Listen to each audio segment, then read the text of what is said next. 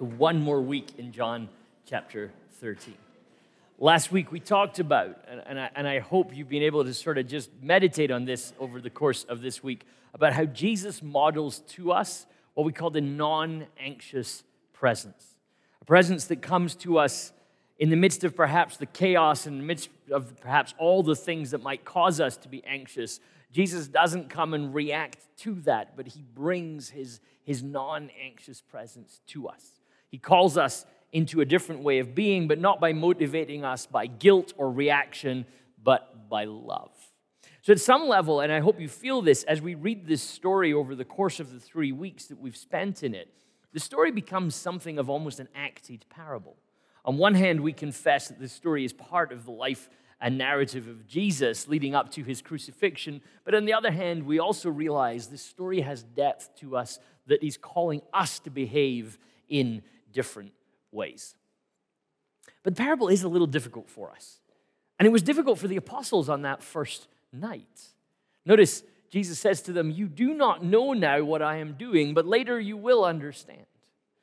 And this is a scene you've seen perhaps regularly in the life of Jesus where Jesus behaves some way, and people are not quite sure they're tracking with why is Jesus behaving the way that he's behaving. And then later, some people come to understand, later some people don't.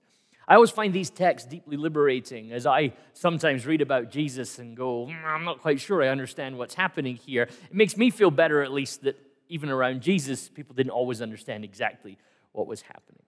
But I love this word know in this, in this sentence here. You do not know now what I'm doing, but later you will understand.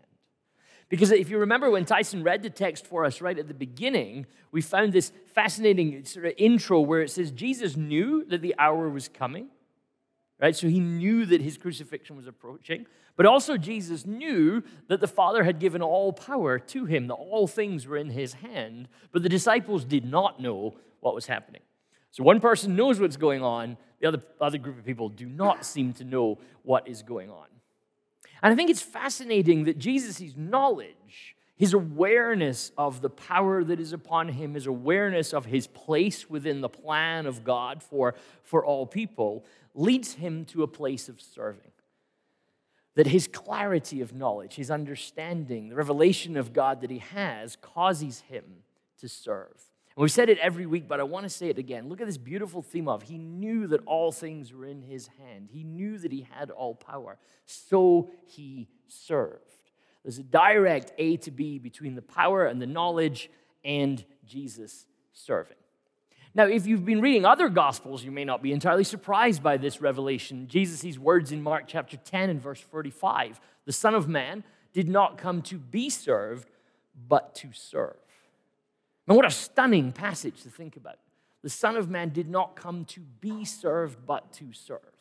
That God Himself is present amongst us and His behavior with us is not that we would serve Him, but that He would serve us. And, and thinking about Jesus' words here, and then the actions that we see in John chapter 13, sort of leans us back to the question I gave you as homework last week, if you remember. I asked you to meditate over the course of the week on this question why does Peter object to Jesus washing his feet? What's Peter got against this scene that's going on? And I think there's a tendency amongst us to think that Peter's problem is that he doesn't like seeing Jesus doing this work. It feels wrong to see his master washing feet. Jesus is, the, is in charge. He should be not doing this, this sort of servant work from that time period. And it's interesting to note that modern writers on this passage, be they commentators or, or book writers, they seem to focus on this. That this appears like it's not, we're not comfortable seeing Jesus in this sort of position. That Peter's not comfortable seeing Jesus on his knees. He's not comfortable in Jesus washing his feet. And I'm, I'm curious as, as, to why it is that that's what the modern writers seem to fixate on. That, that Peter is really trying to stop Jesus doing something he thinks is beneath him. But this is interesting to me because if that is what's going on, why does Peter wait until Jesus arrives at his feet to make that objection? Now, we know a little bit of, about Peter because he's represented throughout the biblical narrative uh, of, of, of Jesus, anyway. And one of the things we know about Peter is he is not shy at inserting himself into a situation uninvited. If Peter has an, an opinion, he's happy to share it. Sometimes by swinging a sword in your general vicinity. Uh, you know, Peter, if you're not listening properly, will take your ear. and so, for Peter to have a problem with Jesus in this particular role, but wait until Jesus gets to him to express that problem, although that seems to be how we as moderns like to read the text, is slightly problematic. Because if Peter's problem is what, is what Jesus is doing, why not say it straight away? But he waits until he gets to him. Now, St. John, in, the, in, his original language, kind of helps us see a little bit of the, the exchange slightly differently. In the, the way this sort of original conversation between Jesus and Peter goes, it's a little clunky, uh, but it, it sort of works in three short questions. Peter actually says to Jesus, Lord, you of me wash the feet. Right? It's a really strange little sentence, which is broken up almost into these three questions, which helps us see a little bit of the emphasis that's going on. That Peter's like, wait a minute, you are going to do this to me? There's a sense in which, okay, yeah, those others, yeah, you can wash their feet. They probably need it, right? You know, Lord, you know, Lord, please point out my neighbor's sins to my neighbor. You know, that, that, sort of, that sort of prayer. Like, I'm okay, Jesus, if you point out that they have issues, but me? You're going to do this to me? You're going to wash my feet, Jesus? Now, we know that Jesus is going to say to Peter in a few minutes' time, You don't really understand what's going on here. So we're going to, we're going to hold and believe that that's the situation, that Peter doesn't really understand what's going on because Jesus says it. So that's um, gospel, right?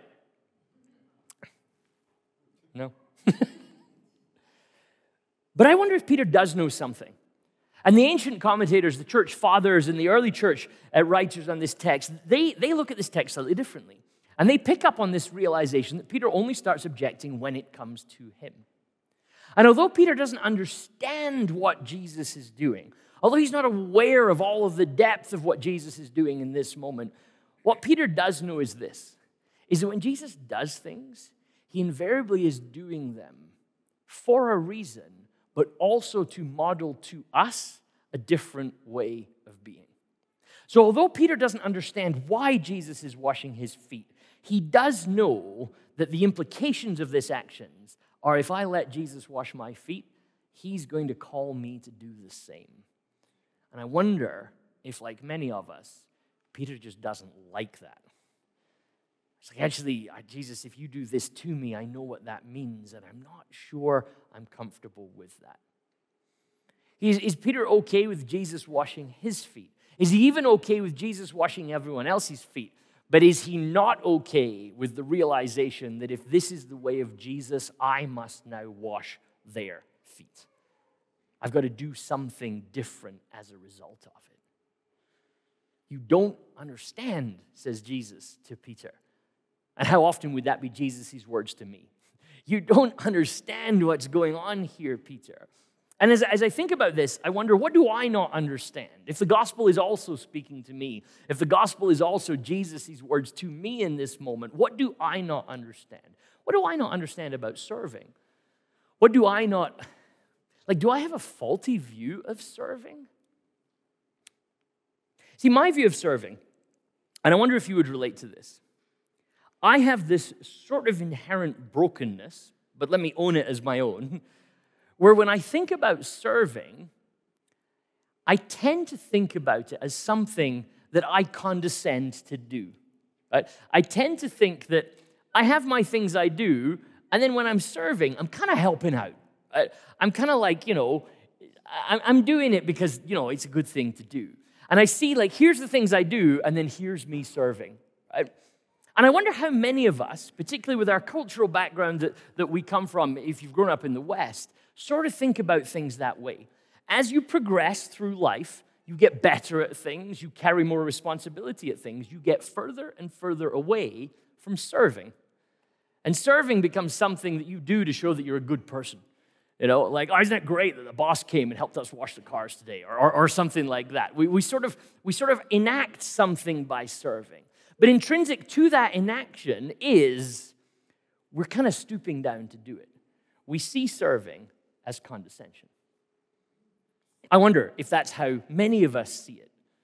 Yet you don't see that in Jesus in this particular moment. Knowing that God had put all power in his hands, he washes the disciples' feet. It kind of goes A to B. If he's all powerful, it, the writer almost wants you to see if he's all powerful, then it's kind of obvious he's going to do this. And yet we would step back and go, this is not obvious at all. This is not what all power. Like, like I have a list of things I would do if I was all powerful. Do you? Yeah, some of you are all in on it. No, I'm only joking. but you have that list, don't you? Like you hear it, it comes up in conversation. If I was God for a day, and we have the things that we would sort out and we would put right. Jesus knew he had all power, so he washes 11, oh, sorry, 12 at this point, 12 disciples' feet. Like, I wonder how many of us that would be on our list. Like, if I was all powerful, man, I would sort out those weeds in my neighbor's yard. You know, if I was all powerful, man, would I clean the floor? Man, would I clean the floor? It would be a clean floor. It's probably not on your list. It's not on my list. I'll tell you what, you know. There's uh, my list of if I was all powerful is far closer to Jafar uh, in Aladdin, that great biblical movie, than, than what I'm seeing here in John chapter 13.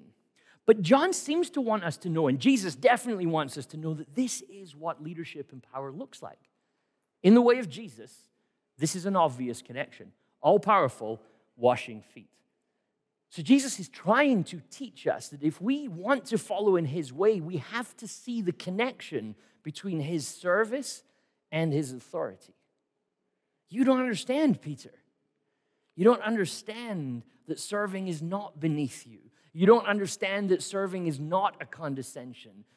Peter, you don't understand that this is what power now looks like. And by the way, you need to know this, Peter, because shortly, in a little while's time, Jesus is going to be crucified. And it's going to look to everybody like Jesus was beaten, but it was actually the victory. In, in, a, in a few hours' time, Jesus is going to hang on a cross as the victorious Savior of the world. But to everybody gathered round, it's going to look exactly the opposite of that. So, right now, Jesus on his knees doesn't look like a leader. But you don't understand, Peter, that everything's changing when you follow Jesus. Because for Jesus, this is his purpose. The Son of Man did not come to be served, but to serve. You don't understand, Peter. Later you will, though.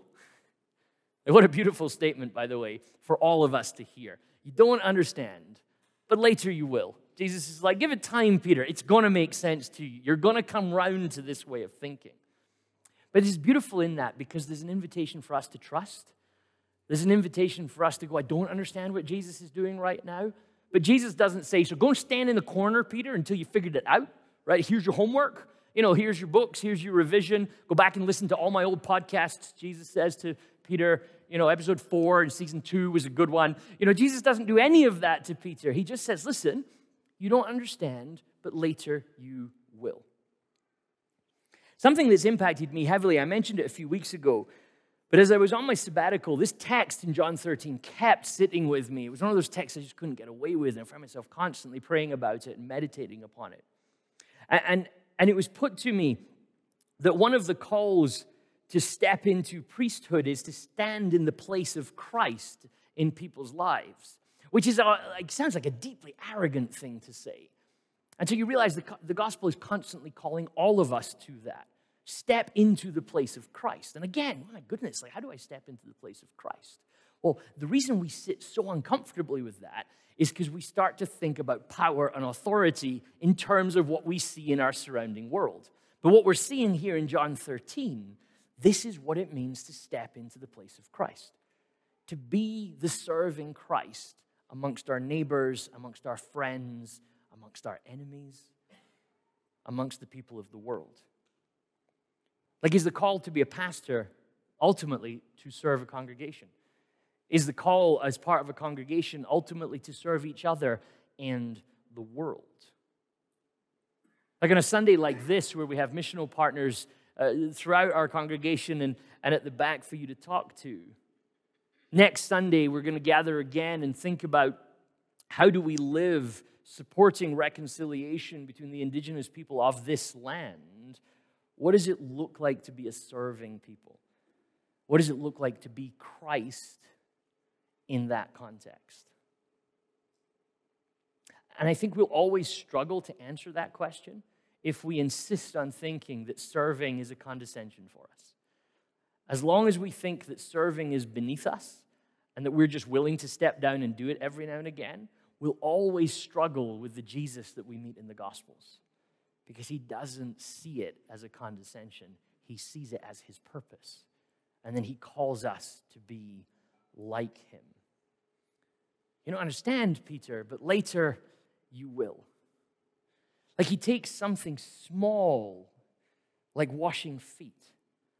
I mean, think about it. Jesus has just learned that he has all power. Jesus, knowing that he has all power in his hands from the Father, he decides, I'm going to wash 12 people's feet. I mean, it isn't what we would do, is it?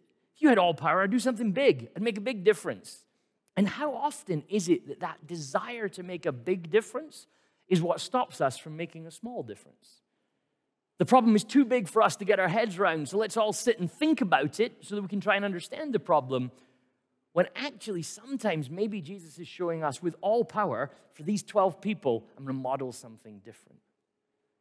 What does it look like to model the small where you work, in your street, amongst your neighbors, in your small group, in your community? What does it look like to actually value the small, to serve justice, to pursue wholeness, to do it in small, seemingly insignificant ways? But this is how God has always changed the world. And we see it here in John 13 that all power washing 12 people's feet. And I wonder how often we miss the opportunity to be Jesus in situations because we're just not sure we're going to make a big impact.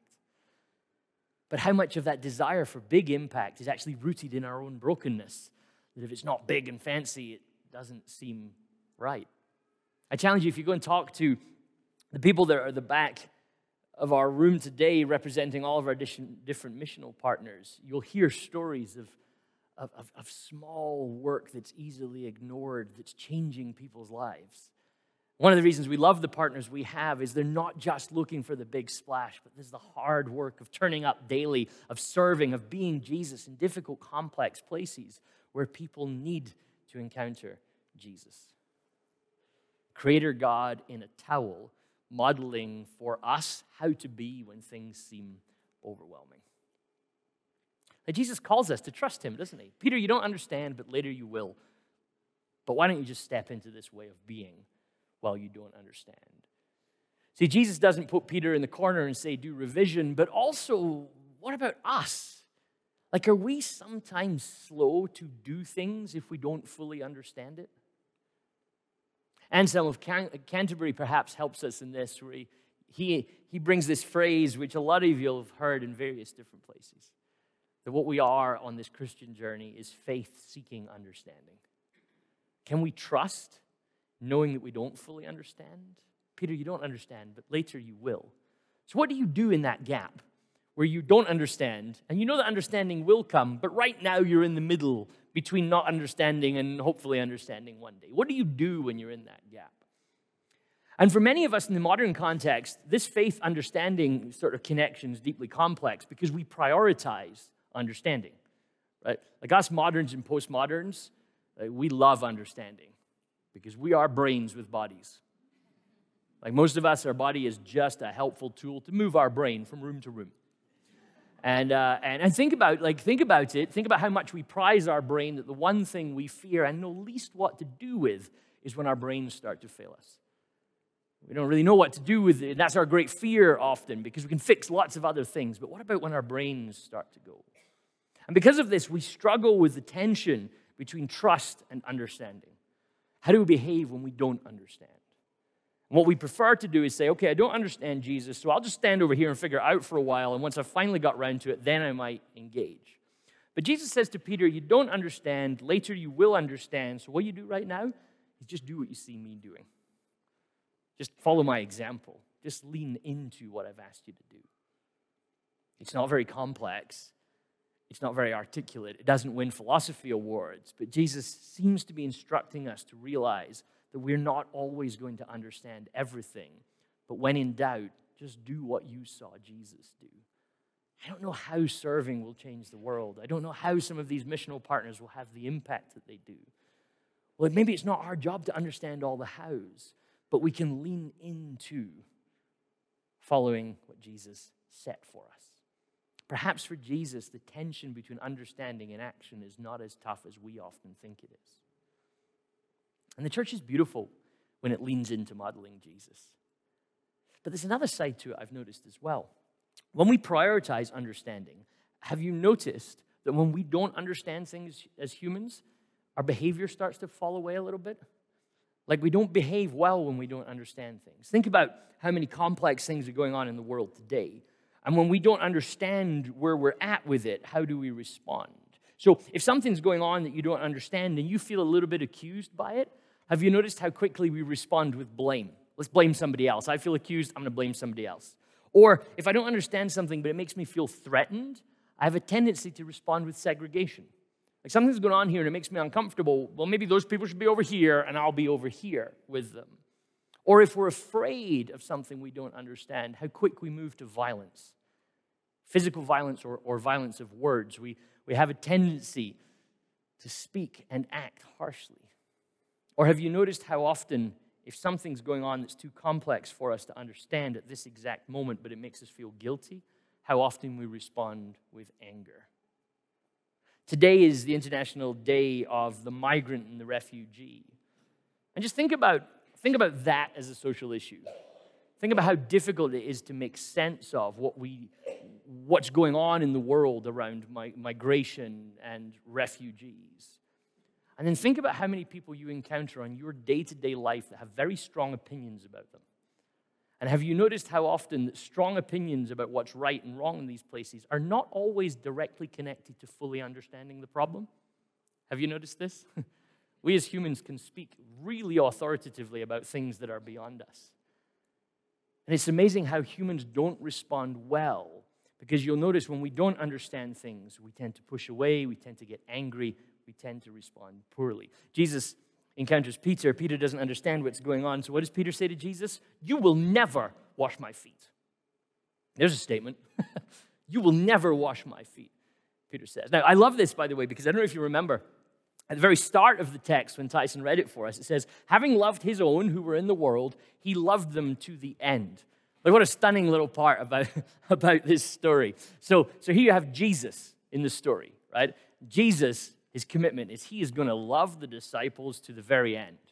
Peter's commitment is you are never going to wash my feet. Love to the end, never going to wash my feet.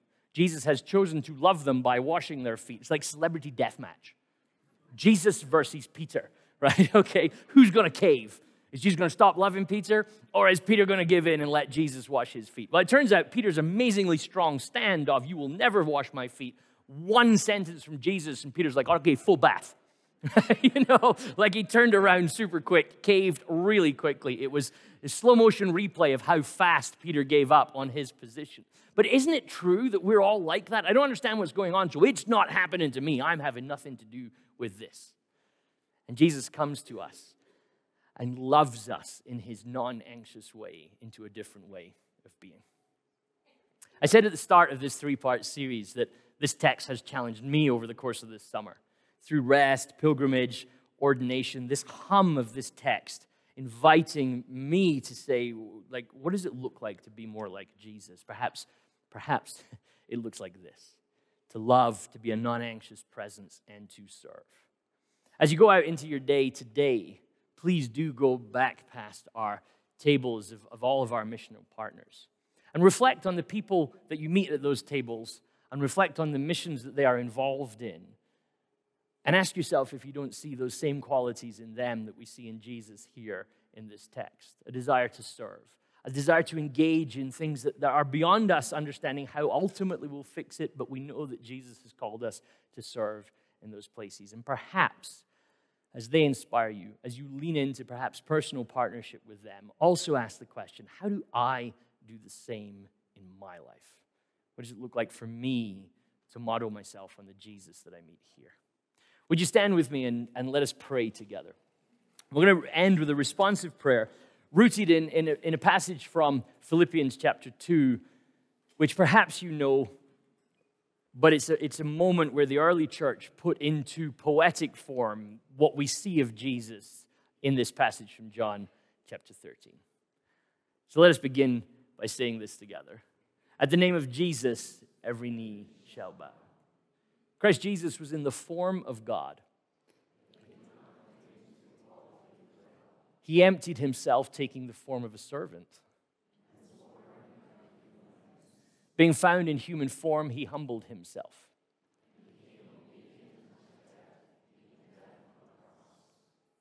Therefore, God has highly exalted him.